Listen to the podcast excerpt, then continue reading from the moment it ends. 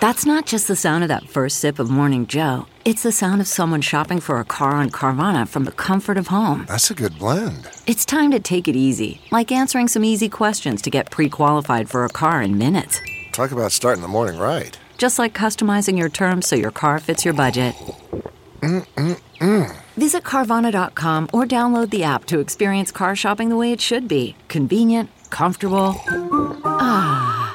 CarMax is putting peace of mind back in car shopping by putting you in the driver's seat to find a ride that's right for you. Because at CarMax, we believe you shouldn't just settle for a car, you should love your car. That's why every car we sell is CarMax certified quality so you can be sure with upfront pricing that's the same for every customer. So don't settle. Find love at first drive and start shopping now at CarMax.com.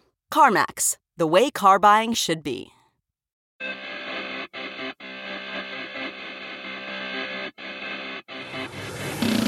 Today, a special episode of our show. Saturday was Veterans Day. I had a chance to give a talk to an outstanding group of people a few days ago, a little about my military career, Veterans Day, Medal of Honor recipient Captain Larry Taylor, and much more. This is.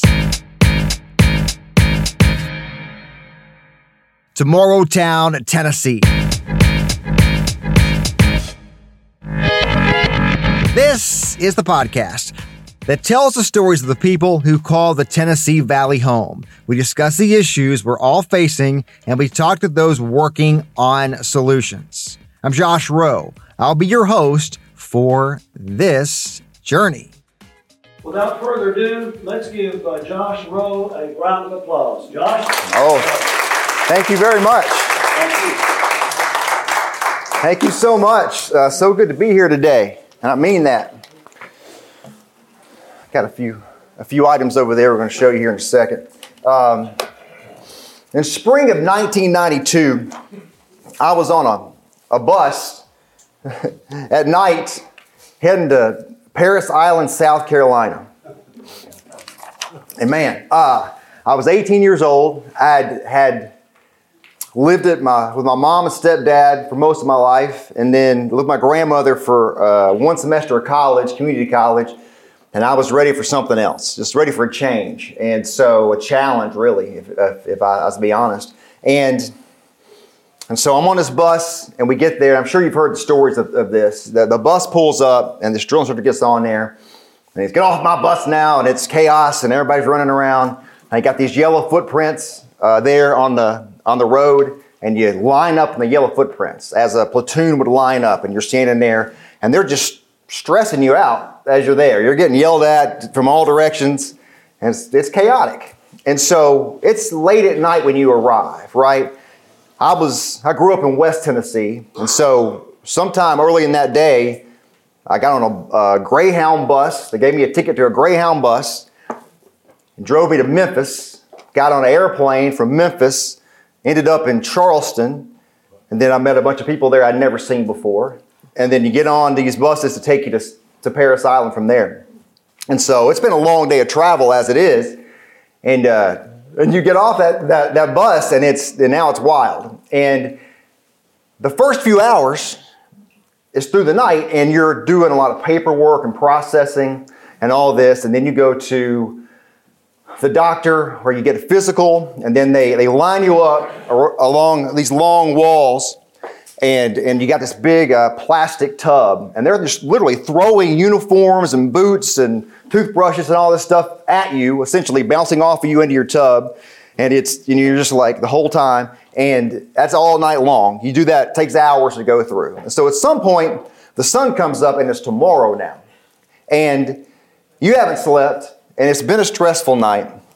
And at some point during that day, you go into a barber shop that is not like any barbershop you've ever seen. There's about five chairs here, and you go in one side of the, of the thing, and you go in the empty chair, and I never knew before then that a haircut could be painful, that it would be hurt.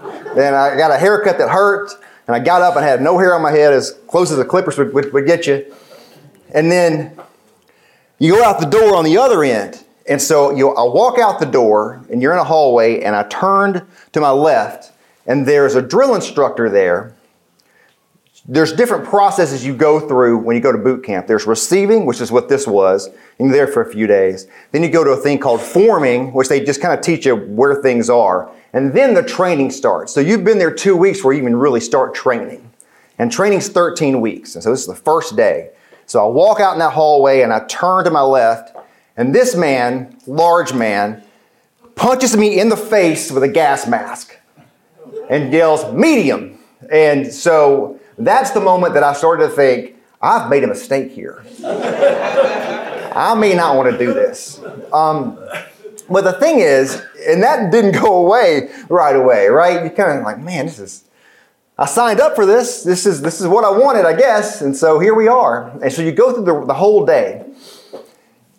And finally, at the end of that day, you got all your stuff they've given you, and you've been through this whole thing, and you've been yelled at the whole time, and, and you finally get a few minutes to, to square your gear away and put your bed together and take a shower or whatever. And I'm looking around this room, and I'm 18, and these guys look like grown men to me. I'm like, who, what, where am I? What is going on here? And what I'm thinking is, as we're talking a little bit, and you're kind of low, you don't really, you're not really talking too loud, but you're talking to people. And I'm thinking in my head, why is nobody talking about getting punched in the face with that gas mask? Because that was the thing that I remember the, all, the whole day. It's like, that was, why do you do that? Um, and nobody mentioned it. It was like, that was just okay. Like, that's just, this is what, just part of it. And what I take away from that as you're going through your training is that was really hard. But there's a tomorrow that's also going to be hard. And there's another day that's going to be hard. And that never really stops the whole time you're going through this stuff. And the hard stuff you went through that first day, you kind of forget about it as you go through because what you're doing right now is really hard as well. And that's when I really started to, to, to build uh, this thing that wherever I am today, right? In high school and through school, home life is kind of chaotic for me. And so my grades weren't great, and I really didn't know what I wanted to do with my life. I didn't know where I was going. And a lot of my friends went off to four year colleges and all these other things, and, and my life wasn't like their life. And I'm starting to, to try to figure out okay, how do I, how I navigate through this stuff? And, and what I learned in the Marine Corps specifically was how to hold yourself accountable, right? If you want this done, if you want to achieve something, it's on you. Now you need these people around you, but but you got to play your part. You got to be part of this team. You got to do the things you're expected to do. And and so I start to figure some of those things out, right? How to be where I'm supposed to be when I'm supposed to be there, um, and, and just just you know um, hold yourself to a certain standard.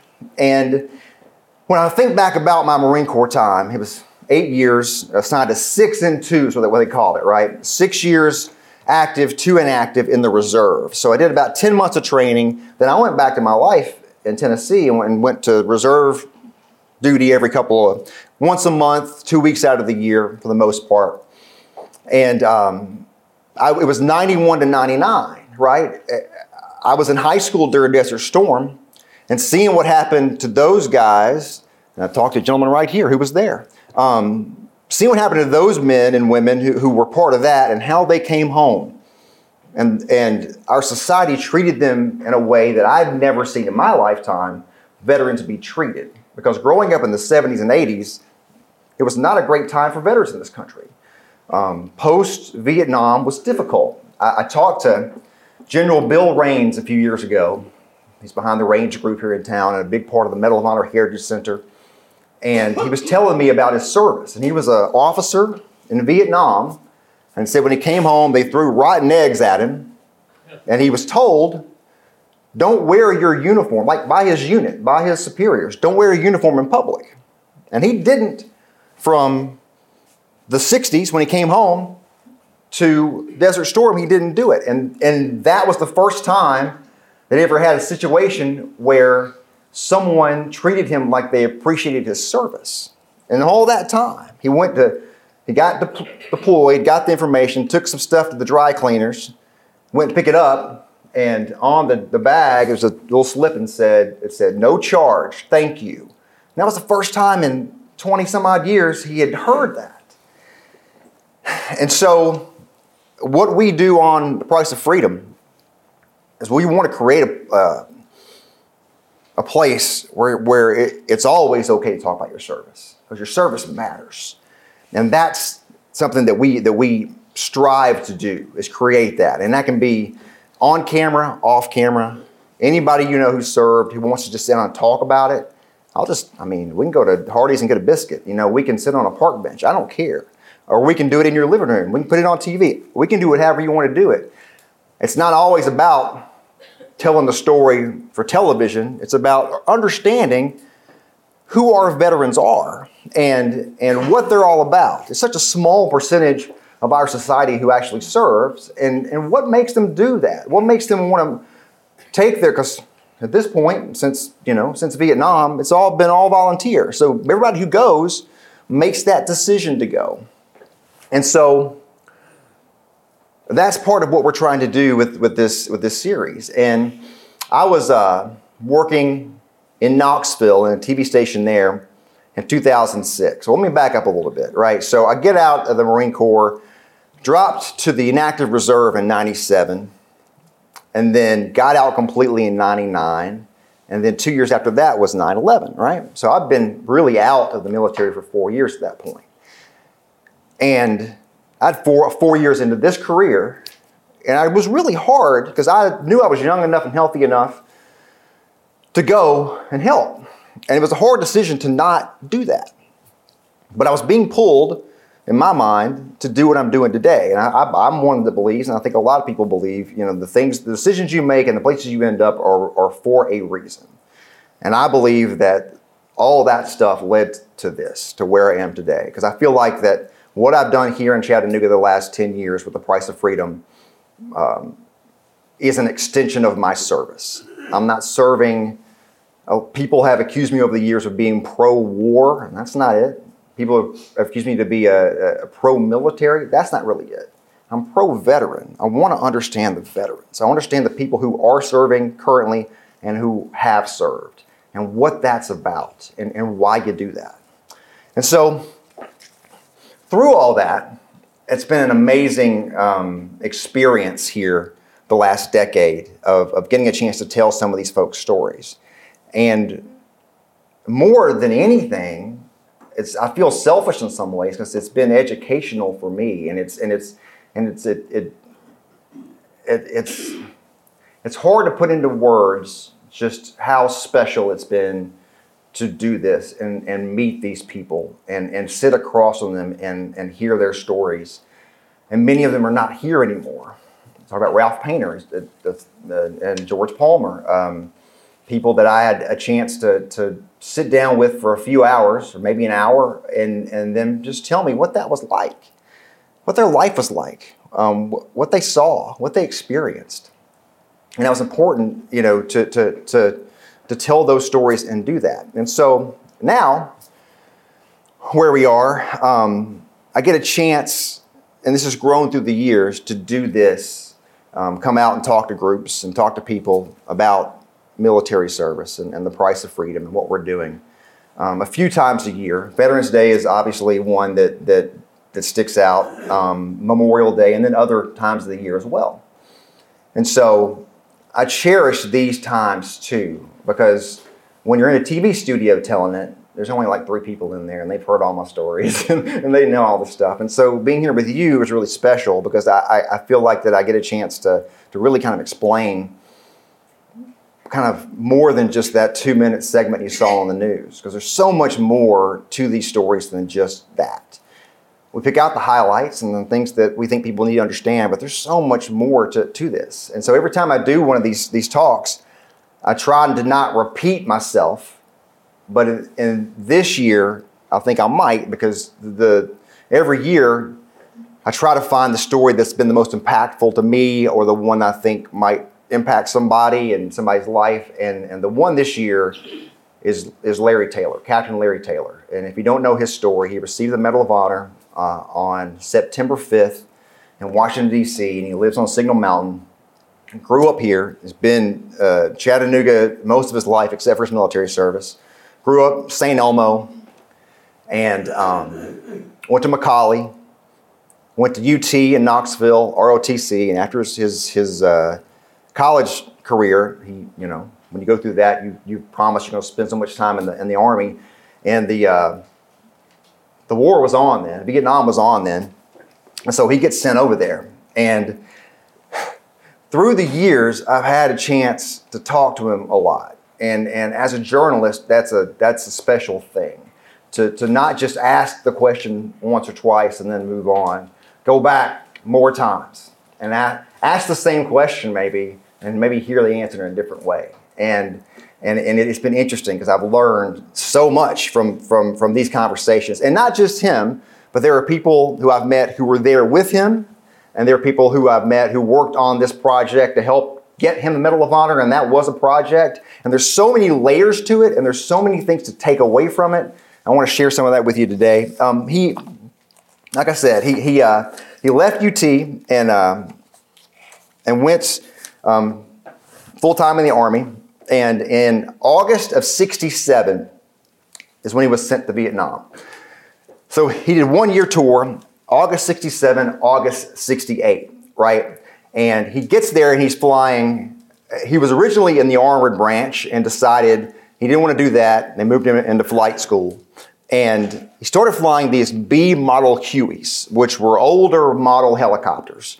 And they were gunships, is what they called them. And he said these things just didn't have any power at all. And so they were under, uh, uh, did not have the equipment they needed. And so, but the first several months he was there, that's what he flew on these missions.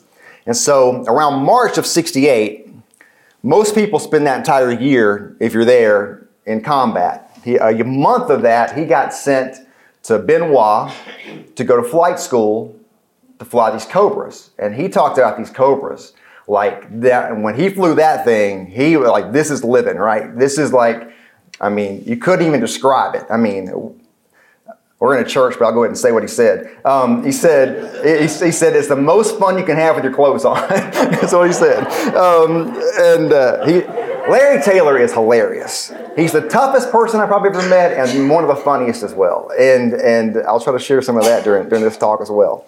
But, it, but, but, so for 11 months in that year, he was, he was, he was flying missions. And, and to put that into perspective, Marines in the South Pacific in World War II, right? To, to, to fight those battles, you're on some kind of boat and you're landing on an island and you land and the fighting is really intense for a few days or a short period of time. And then when the battle's over, there's kind of a down period, right? And so on average, Marines in the South Pacific in, uh, World War II, they fought for about 40 days a year. If you were on the ground in Vietnam, you fought about 240 days a year. If you were a helicopter pilot, you flew 320 days a year on average. So these guys were every day in it, right? And their job, his job, what he did specifically was when somebody's on the ground in trouble, he gets the call and he goes in and he is air to ground fire support, right? So if, if some troops are on, they're pinned down in there, he shows up and these things got a bunch of rockets and, and they called miniguns and he's going in there and it's it's war. It's full on chaos, right? And, and, and that's what's happening. And so, in that time, in that 11 month time, he earned 63 combat decorations 63, 43 air medals. We know the Medal of Honor now. Um, one Bronze Star, four Distinguished Flying Crosses. 63 in 11 months is about 1.31 per week. So this man was in the thick of stuff a lot. And as he would say, and I'll clean this up, is, is uh, he, uh, he hung his butt out every night, is what he said. And uh, so, I mean, he was, he was really in the thick of it. And what happens is, where your base camp is, there's a horn that would go off. And that is your, is your alert. You got two minutes to get to your helicopter and get that off the ground. And he said he flew many missions in his skivvies and flip flops because that thing went off and he was asleep or in the bathroom or something else because uh, it was going off all the time. And so, but you have two minutes to do that. And when you're going into these missions, you don't have a lot of time to think about what you're about to do. And it's always dangerous. And he said there's a process of both focusing your mind on what you're about to do, to just your job, what you got to do to do this, and then also kind of psyching yourself up that this is going to be hairy, right? And so that's what his life was like day in, day out during the war. And so on this night, the, the combat action that would eventually earn him the Medal of Honor, 55 years later, um, was June 18th, uh, 1968. And they get the horn going off, and it's, he had been flying, he was the first squadron to go through that Cobra flight school. So he was the first group of guys to fly these Cobras in Vietnam. And so, horn goes off. He and his co pilot get in their helicopter, the Cobra, they call it a gunship. They start heading toward this battle. Typically, you've got one Cobra and a second Cobra that's your wingman, and then you have a Huey that comes with you as a transport, um, troop transport option. Well, about as soon as they leave the base, they realize that the comms, the communications, the radios are out on the Huey. So the Huey's got to go back. So he doesn't have any kind of way to transport troops now. So now they're just in fighting mode. And there were four guys on the ground. Four, they called them LRRPs at the time. They call uh, long range reconnaissance. Um, now you'd call them an Army Ranger. But there were four guys, and their job on this night was supposed to be a three day mission. And they moved slow and try to be quiet, and they were trying to observe a village, a place called Ap Go Cong in Vietnam. It's about less, less than 20 miles from Saigon at the time. It's now Ho Chi Minh City, but Saigon at the time. And so they're flying to, to this, this battle. These guys went in to observe. It's, it's dusk, and so it's not dark, dark yet, but it's starting to get dark. And they realize they're seeing silhouettes on both sides of them of people, and realize, okay, we're we're been spotted and we're surrounded, and this is this is this is a problem. And so they called in for the air support saying, We've got a problem. As soon as they start doing that, the battle started. And so these guys are getting lit up from a lot of different directions, and they're surrounded. And it's so close to this village, and this village has a company of enemy combatants, so to speak. And so they have an endless supply of people to join the fight against these four guys. And they are pinned down and they are trapped. And so Taylor, who was the, the, the, the ranking officer in this mission, and the, and the uh, wingman show up and they just go to work, right? And it's rockets and it's minigun rounds and they're flying over one pass, two passes. You know, they make a loop essentially, different directions, come at them from other directions, and they're, they're, they're going at them. And it goes on for about 35 minutes. And they realize at this point that they don't have enough firepower to get these guys out. Um, and the protocol is when you start to run out of ammunition and fuel, you leave that fight, you go back to your base camp, and you refuel, and you reload, and you go back. And he knew, after seeing from the air what was going on there, that if he did that, these men were going to be captured or killed. And he was not willing to do that. So he comes up with a plan.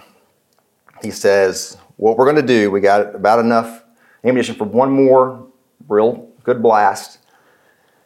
And we're going to try to, as it's in a ring, take out one part of that ring, or at least scare folks away from that part. Give them enough room to run. There's a river they're running toward and give them enough space to kind of get out of the thick of that. At the same time, they're calling artillery, and some of the artillery catches part of the village on fire. So that distracts them a little bit. Now they're fighting the fire in the village and fighting these guys on the ground.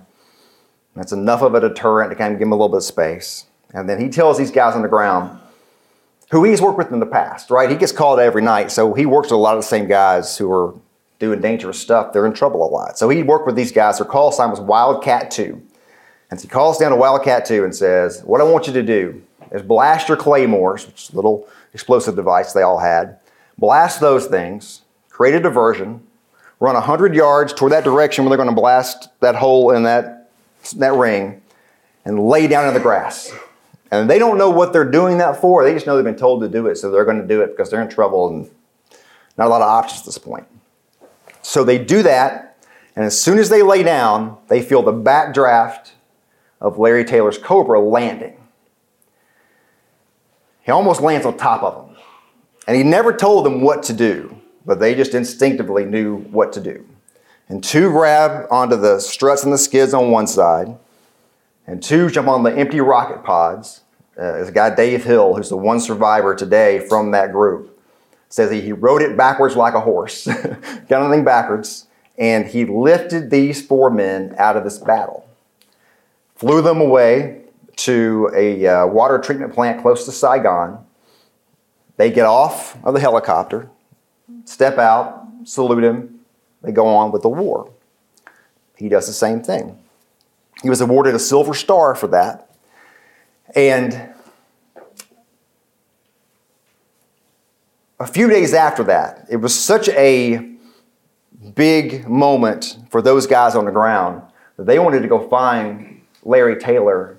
Didn't had never met him face to face. He had come to their aid many times, but didn't know him. They wanted to go find him and thank him because they saved he saved their lives. Both teams of Cobras saved their lives that night. But what Larry Taylor did specifically had never been done before in combat. And it was done other times, a version of that in combat with those Cobras, but not like that, not in that situation, in that much danger. Uh, he had 13 bullet holes in the side of his Cobra that night when he got back to the, to the base camp. Um, saved four men's lives. I mean, that was the it was the most extreme version of that, but versions of that happened later in the war. But that was the first time that had ever happened. So they wanted to go find him and thank him. Couldn't find him. And he's on another mission. They had to go back and do what they had to do. They were both toward the end of their, of their tours. Um, and so Larry Taylor finished his tour, goes to Germany for a while, comes back to Chattanooga, and he's lived here since the 70s. The other men do the same thing. Uh, one of the four men died in combat. Um, but the uh, three of the men come back home, start their lives. Okay, picture this. It's Friday afternoon when a thought hits you. I can spend another weekend doing the same old whatever, or I can hop into my all new Hyundai Santa Fe and hit the road. With available HTRAC, all wheel drive, and three row seating, my whole family can head deep into the wild. Conquer the weekend in the all new Hyundai Santa Fe. Visit HyundaiUSA.com or call 562 for more details. Hyundai, there's joy in every journey. Okay, picture this. It's Friday afternoon when a thought hits you. I can spend another weekend doing the same old whatever, or I can hop into my all-new Hyundai Santa Fe and hit the road. With available HTRAC all-wheel drive and three-row seating, my whole family can head deep into the wild. Conquer the weekend in the all-new Hyundai Santa Fe. Visit HyundaiUSA.com or call 562 for more details. Hyundai, there's joy in every journey. And so in 1999, Dave Hill, who's the one survivor of that group on the ground, he got a phone call. And and it was from somebody he knew, Army Ranger he knew. And he said, they said, we're going to have a reunion in Branson, Missouri. First time they ever had a reunion. It had been home for, you know, since late 60s. So mm, 20 some odd years at that point, I guess. Yeah, no, 30 years at that point. Um, and so, and so they on the phone they said, and Larry Taylor's going to be there. And he was like, well, I can't miss this opportunity to go and talk to Larry Taylor. Something I've been wanting to do for a long time. So they go. Two of the guys who were there on the ground that night were there, and Larry Taylor was there, and they start talking. And Dave says that's the first time he realized that Larry Taylor didn't get the Medal of Honor. He assumed he always had. I think 1999, internet's not like it is today where we just have it in our hands all the time, right? He, he didn't know. He never realized it. And he realized as well he had a silver star, but that's what they got for the same thing. It's like, how can I get the same medal that this guy got, and he saved our lives. We wouldn't be here today if it wasn't for this. He, he will tell you that they were either going to be captured or killed. And Larry Taylor will tell you that he never left a man on the ground, and he never had any of his pilots killed in action. And he'd be very proud of that. That's a big deal because that's 68, right? This is the deadliest year of the war. Tet Offensive was January, three phases from January to September. So it was it was it was bad at that point. It was bad the whole time, but it was bad in that year more more so than other times. And so they start just talking at that reunion, and um, and they're telling the story. And this that's when they talked to, to this to this man here, Gary, Gary Linderer wrote a book about missions, uh, Phantom Warriors, uh, about the Rangers and the Lurps and all this stuff. And it was told, and this story is told in this book. And this was uh, the interviews for this book were done at that reunion in 1999. And so they just talked through the years of like every time they would, they would meet up, boy, Larry should have got the Medal of Honor. Well, he should have got the Medal of Honor. And then they've gone with their lives. And then, and then a couple years later, they started like, we need to do something about this. But they didn't know how. And so there's only two of them, of those Rangers that were going to these reunions. One had died in the war. Um, one, they didn't know where he was. And so they start trying to figure this out. How, what's the process like? And they just start talking about it and trying to dig around, and they can't really figure it out and, and whatever. And so in 2017, Dave Hill gets serious about it. And he says, he wrote a letter to Bob Corker thinking he didn't know where this was going to go, but he's going to write a letter. In Bob Corker's office, um, Chief of Staff Todd Womack, um, they, they assign a staffer to this case. Stacy Willoughby is her name. And, and Dave Hill credits her for the first couple of years of this of really, there's no like place to go to go, where do you get your Silver Star upgraded to the Medal of Honor? It's not like just something you go and figure out. Basically, how they figured it out was just calling the Army and trying to find the right person to talk to, and they would help them a little bit, and they submitted a packet, and it got denied. And submitted a packet, and it got denied. And that was the first year of it. And so in 2018, I'm at a, a Vietnam Veterans of America meeting over in East Ridge. That's the first time I met Larry Taylor in 2018. And he and some friends were there, and they're looking for that, that one ranger they knew who was alive, um, but they didn't know where he was. His name was Gerald Patty. And so in that meeting, they're telling a little bit about his story and saying, We're trying to find this guy, Gerald Patty, because part of that process, they've learned at that point there were two things they had to have they didn't have. And, and the first one was two living eyewitnesses of what happened. They had one, they had Dave Hill. Bob Elsner, the other Ranger who was at the reunions, had since passed. So by 2018, it's just Dave Hill. He's the only one that is still living that they know of. And they don't know where Gerald Patty is, and he's from Maryville, Tennessee, up in Blount County. And so they think maybe somebody knows this man. And so they needed that. And they also needed to account for all the people who were there that night. And so the only American troops that were there that night were the four men on the ground, Taylor, his co-pilot, and the two, and the two pilots in the other helicopter. Well, the two pilots in the other helicopter, they died in the war. And so Gerald Patty, Dave Hill, and Larry Taylor's co-pilot were only, are the only options for the two men. So they went on this nationwide search for Gerald Patty and it took them almost a year, and they figured out calling numbers. They've had some some uh, people named Gerald Patty in like New Jersey and, and other places, and they're trying to track him down. And finally, they figure out through finding his family that he had passed away in 2015. And so now they're down to two options. And so they, they believed that, the, that his co pilot was still around somewhere but they couldn't find him. And they found out through searching that he lived in Costa Rica. He was a commercial pilot when he came back from the war, and he was living in Costa Rica. And it's hard to find him. And, and so they, they knew that he was there, so they tried to contact him. They couldn't get him. They couldn't get him. This went on for months. They couldn't get him, couldn't get him. And so finally they find his son um, in Virginia and well, I, can, I can get in touch with him. So they get him, and they finally get in touch with him. He goes, Sure, I'll do a witness statement. And so he comes back to the States a couple months later, fills his witness statement out. And uh, so, okay, great. So now it's like 2019 or so, uh, and, and they think they've got all that they need, right? They put these packets together, and this was the packet they put together in 2019. I met Larry Taylor at that meeting in 2018, and when I and when I heard the story, I uh,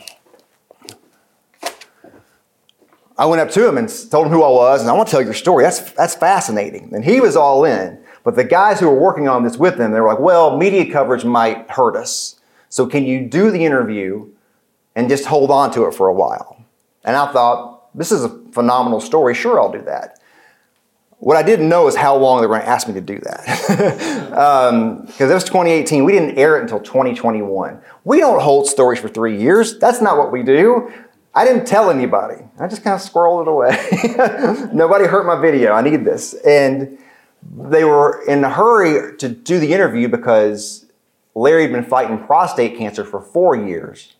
And by the time I asked him to do the interview, and we did the interview uh, October 23rd, 2018, he had just been di- diagnosed with kidney cancer. And so he, he was going through some stuff.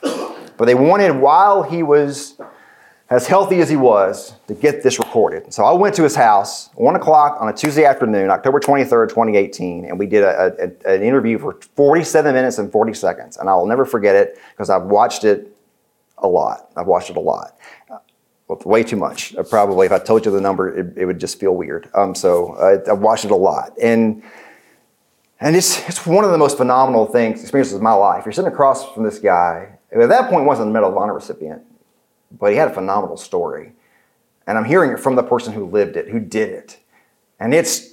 I mean, it is incredible just to hear him explain it in detail and what he was thinking and why he did what he did and, and all those things. And so it, was just one of those things that, that I, I just couldn't forget. And so we do the interview, and I'd see him, you know, at events through the years and just say, hey, can we hear the story? And he's just, they were like, well, just wait. We're going to let you know and all this stuff. And okay. Well, so finally, right, so pandemic hits, everything stops, slows everything down. Finally get things going again. And that's when they really started to get traction. It was 2021. It was like this, this whole stop and stop and start, hitting roadblocks.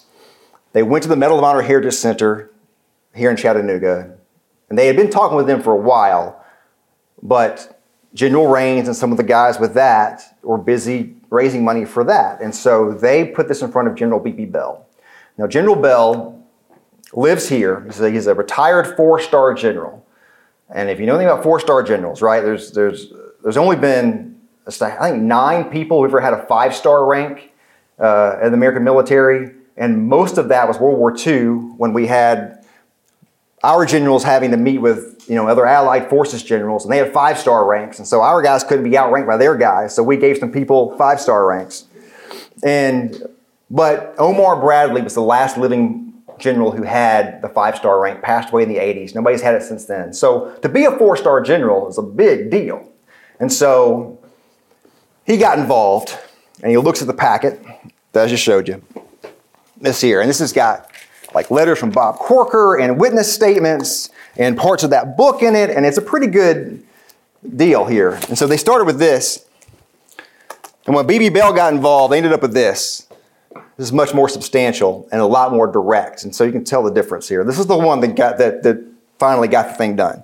Um, what they realized though, since BB Bell was a four-star general, he'd been involved in, in awards a lot from being from what he had done. He knew the process as well as anybody. And he said, the reason you're not getting any real traction is there's nothing in this packet that you've laid out that Taylor's command didn't have in 68 when they gave you the Silver Star. You got to prove that there's information they didn't have. And so they start talking and going through the whole thing and realize because of the war and where Dave Hill and his guys were and Larry Taylor's guys were, they never talked to anybody on the ground.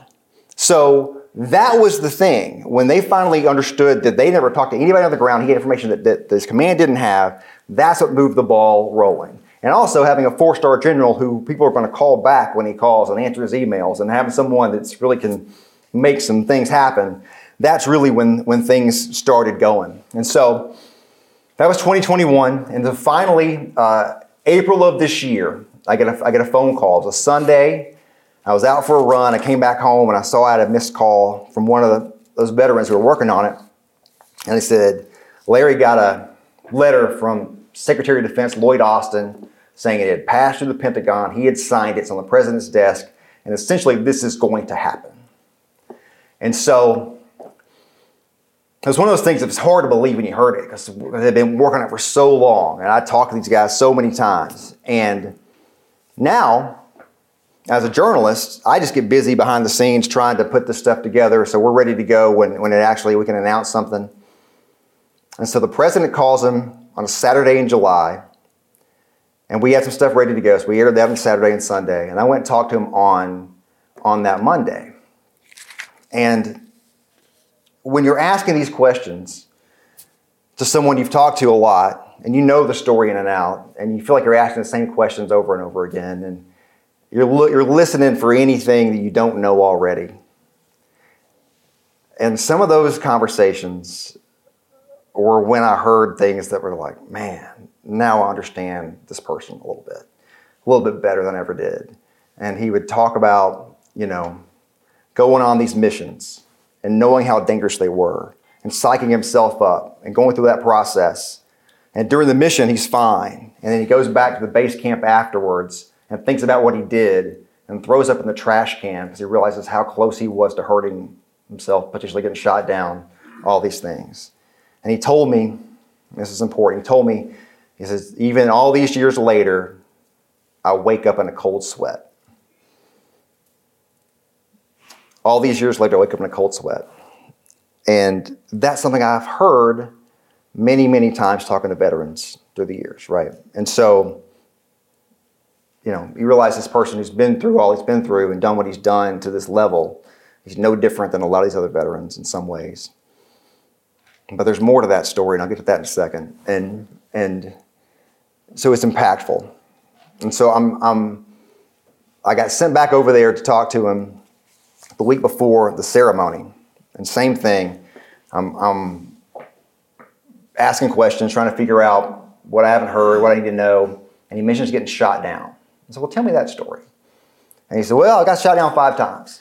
Well, what happens when you get shot down? Well, when you shoot the helicopter, most of the time it's going to spin. And so when you're spinning and you know you haven't hit, hit the ground yet, you, but you know you're probably pretty close to hitting the ground. If you got any rockets or, or minigun ammunition, you let it all go as much as you can at the end. Therefore, before you hit the ground, you're spinning and you're shooting rockets in every direction around you. If anybody's waiting for you in the bushes, you have some room. And he said one time he got shot down he was with this guy he'd never flown with before, brand new co-pilot, and they hit the ground and all settles. And the guy says, "What do we do now?" And he goes, "We run." And so they get out of the helicopter and they run to the tree line and they hide. And he he said, every time he got shot down, those rangers that he was going and helping every night would come and find him in the, in the brush and get him back to his base camp. And that that is the that's the part of the story that's like, I see this now, right? You did that stuff. It was your job. You, he would, you would ask him, why'd you do, why'd you do that mission? Why'd you do that on June 18, 68? Because it needed doing, that's what he would say. And that's obviously a big part of it. But they relied on each other, right? I'm going to come save you. And if I get shot down, you come save me. And there's a there's a there's a, a piece of being vulnerable with that, right? I need you. You need me. We're we're in this together. And when we think about I remember playing high school football, right? And and and I played a lot of positions, but I remember being being the fullback, right? And so we had a play called 16 lead, right? Which was the all, everything all, all that means something. The one means the, the tailback's getting the ball, the six means you're going to the six gap, which is right outside the tackle between the tackle and the tight end, because the, because the, the gaps on the right are even and the gaps on the left are odd. And so on this play, the line pushes everybody this way, and the tight end is on the defensive end, lets him go free and go, goes to block the, the linebacker. So what you should have is everybody cleared out and one man just standing there by himself. And it's my job to hit him and knock him that way so the running back can get through, right? if I fall down, if I miss that man, um, the running back's gonna get hit in the mouth. And that's not good. He's counting on me to do that. Combat is, you know, I don't know, 100 times X that, right? But still, those guys I played football with, if I saw them tomorrow, 30 years ago we played together, it'd be like yesterday. And as that's happened, you know, because you have that bond and needing each other. Man, that, that, that's, that's that bond that's really hard when you break these guys apart and you send them out after their, their, their combat tour, send them home, they struggle with. That person they're used to needing and they need you as well that's missing. And, and that's one of the hard things with all the mental health, suicide crisis, all this stuff. I talked to a man named Ernie Savage who, who was in the Battle of Ia Drang, which was the first full scale um, U.S. Army battle in Vietnam. And, um, and I asked him about that, you know, mental health stuff. And he said, Well, I went, I was a career Army person, so I went back to Fort Benning, and that's just where I stayed. He says, so I had some things, but nothing that was that bad because I never left. I was around my guys all the time. And that's, that's one of the things, right? If you can be around your, your people, how that helps. And that's what I saw with this group with Larry Taylor, right? They, they from this mission uh, of trying to, to get this Medal of Honor, uh, Dave Hill said it was the one thing in his career that he that that never was finished. It was incomplete. One thing that he had to do. And these guys, they it was like full time jobs. It was it was Dave Hill, a couple guys in town, Carl Poston, Mike Holden, who passed away in October, uh, General Rains, General Bell. Some of these guys, they really worked. I mean, to get all this to happen because they knew that it could happen. They started to see guys, you know, receive the Medal of Honor you know, from Vietnam years and years later. And so they, they really, you know, knew that this was a possibility. And so that's, that's really made, what made them, them work so hard at, at all this. And another piece of that, of that idea, I'm looking for where I was in my, in my talk here. Okay. I don't know where it was. Um, that mental health piece, right, is, is, is important to think about in the context of of the way we treat veterans today. Like we talked about, you know, post Vietnam, and I know people who were my grandmother for one, who was alive and and was an adult in that era.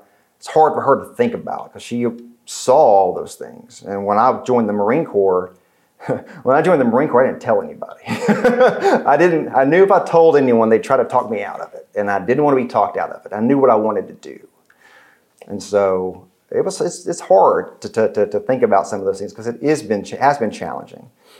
But the way veterans are treated in this country, uh, even today, even though there is more respect than there was in that era, it's not like it was post World War II. Say, you know, from '53 to '92, every president had military background, prior military, were veterans. Since then, only one has has had military service. Uh, same thing for Congress. Those numbers have, have dropped a lot. Like we, we, did the military get worse at training leaders? No, they didn't. We, our society has changed how they look at it, right? And, and so I think that is a, a big, a big thing. And I sit at an interesting, you know, um, point in our society as a journalist and a veteran, because I think when people approach people, right, they, they think of them in categories. They make up their mind who you are based on, you know, these things in your life. And, and it's important for us to, to, to push back on these ideas, right? Because the reason we tell these stories at Channel 9 is because you never know how this story is different than the next story. And they're all different. And you don't know how the story is going to end. And you really don't. And that brings you back to the Larry Taylor story where he said, I wake up in the middle of the night in a cold sweat. And I think in my head, well, I've heard this story a lot of times. I know what he's saying. And then a beat later, he says, and then I tell myself, you don't know how lucky you are. And that's a different ending to that story. Doesn't mean he doesn't struggle. I mean, he does. He clearly does. There are so many versions of that of, you know, my wife sleeps in the other room, or I don't go to sleep at night because I'm afraid of what's going to be there when I go to sleep. But Larry Taylor thinks of it as you, I don't know how lucky, you don't know how lucky you are because he survived all that stuff. And he made it home and, he, and, and he's had a remarkable life. And um, he's struggling today with some, some health issues, but, but he's as, as funny and as strong as, as anybody you want to meet. And, and if you get a chance to, to shake his hand, I encourage you to do it because he's, a, he's an awesome human being. So thanks for letting me be here today. I appreciate it. I appreciate all you uh, for, for listening to, to, to, me ramble on today. And uh, if you have any questions, we can talk afterwards. Um, but I just, uh, just appreciate you. And, and if you got a veteran in your life on Saturday or before Saturday, get hug their neck. Appreciate them um, because it's even if you if you're, if you're not fighting a war, you know your sacrifice matters. You, you could be at home, not getting hit in the face with that gas mask, right? You could choose not to do that um, and and you know uh, it's it it changes people's lives on so many levels of just getting out of your hometown and seeing somebody, something that's different, experiencing other cultures. I remember when I was in the reserves, I did an anti drug operation in the Caribbean, and my job wasn't hard. I guarded the helicopter at night and they had these Caribbean forces. We were an anti-drug operation, so the Caribbean government wanted us to go in and help them get rid of their marijuana fields because there were people who would go up to the tourists on the beaches and try to sell them marijuana, and so they wanted us to come in there and try to help them eradicate it. And so I would watch the helicopter, and then one week they came to us and said, "We're going to give this, give you some help, and it's going to be a soldier from the Caribbean forces." And this, I'll, I'll, end, I'll end on this. And uh, this guy comes up and you know, I'm a Marine, right? My uniform looks good. I'm got my creases and my boots are shined, and I'm ready to go. And but we're what we're guarding it all night long. And this guy comes up, and his shirt doesn't match his pants, and he looks kind of disheveled. And so I take the first shift, and I go to where he's he's sitting, thinking he's going to be asleep, and he's sitting up in a chair, back as straight as a board, waiting for his turn to, to guard the helicopter. And it's like three in the morning. So I come in, you know, and I got my head down, I just exhausted. And, and he said, Why are you hanging your head? And I said, I'm just tired. I'm good. Don't worry about it. And he goes, Fatigue will go away, but you have to carry yourself with respect because nobody else is going to if you don't. And it was one of those things of like, I judged this person based on his uniform, and he's teaching me a lesson, you know, about how you carry yourself. And thinking, I already knew that. I already knew how to carry myself. I'm a Marine. I know how to carry myself, right? But it's like, mm, well, maybe you should be open-minded about that and think about, you know, what you can learn from those folks around you because it really is important. So, so those veterans in your life, uh, they, they, they're special people, and, uh, and we need to understand that uh, better in our society. Have a great day. Have a great Veterans Day as well.